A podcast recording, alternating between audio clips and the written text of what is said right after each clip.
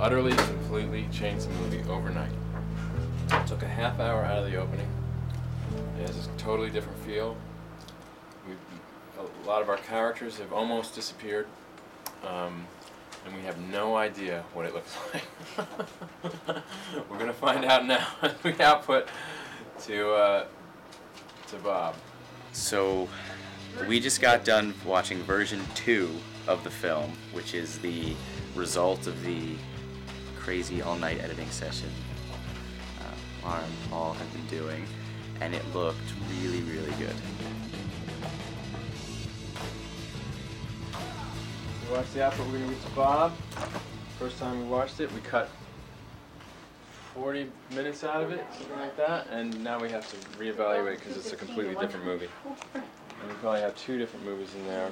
I mean, we we're editing separately, so that has something to do with it. Um, but we got a ways to go. So I don't know if we're gonna be doing Sundance this time around. Hopefully Berlin. We'll see. The last time you saw me, I was rushing out the uh, door to bring another cut to Bob Hawk. I was going out in the rain on my bike. We were all sort of expecting him to look at it again and say, "Well, you're still not ready. Um, you know, you shouldn't submit. You should wait some more time." And about midnight, I got a call from him, and he said, "The cut is 500% better. You are ready to submit. It's gonna be, it's gonna be good."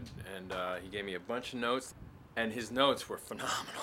You know, just a few things here and there, and uh, he helped the movie a lot. That we have just outputted, and we watched it, and now we realize that it's really good as well. We see a lot of stuff that we can fix, but in general, we've proved that, that we have the movie, and it's a good movie. All right, there's our disc, a copy of our disc, a Sundance submission.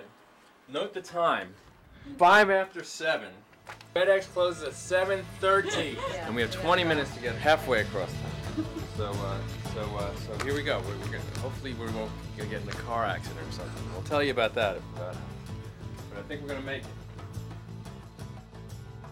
We found out last week that we did not get into Sundance. It's a bummer, I gotta say. Um, on the other hand, we really weren't ready. Uh, if we had gotten in, we'd be really killing ourselves to get the movie finished, uh, and we would be in danger of, you know, not making a great movie because we were rushing it.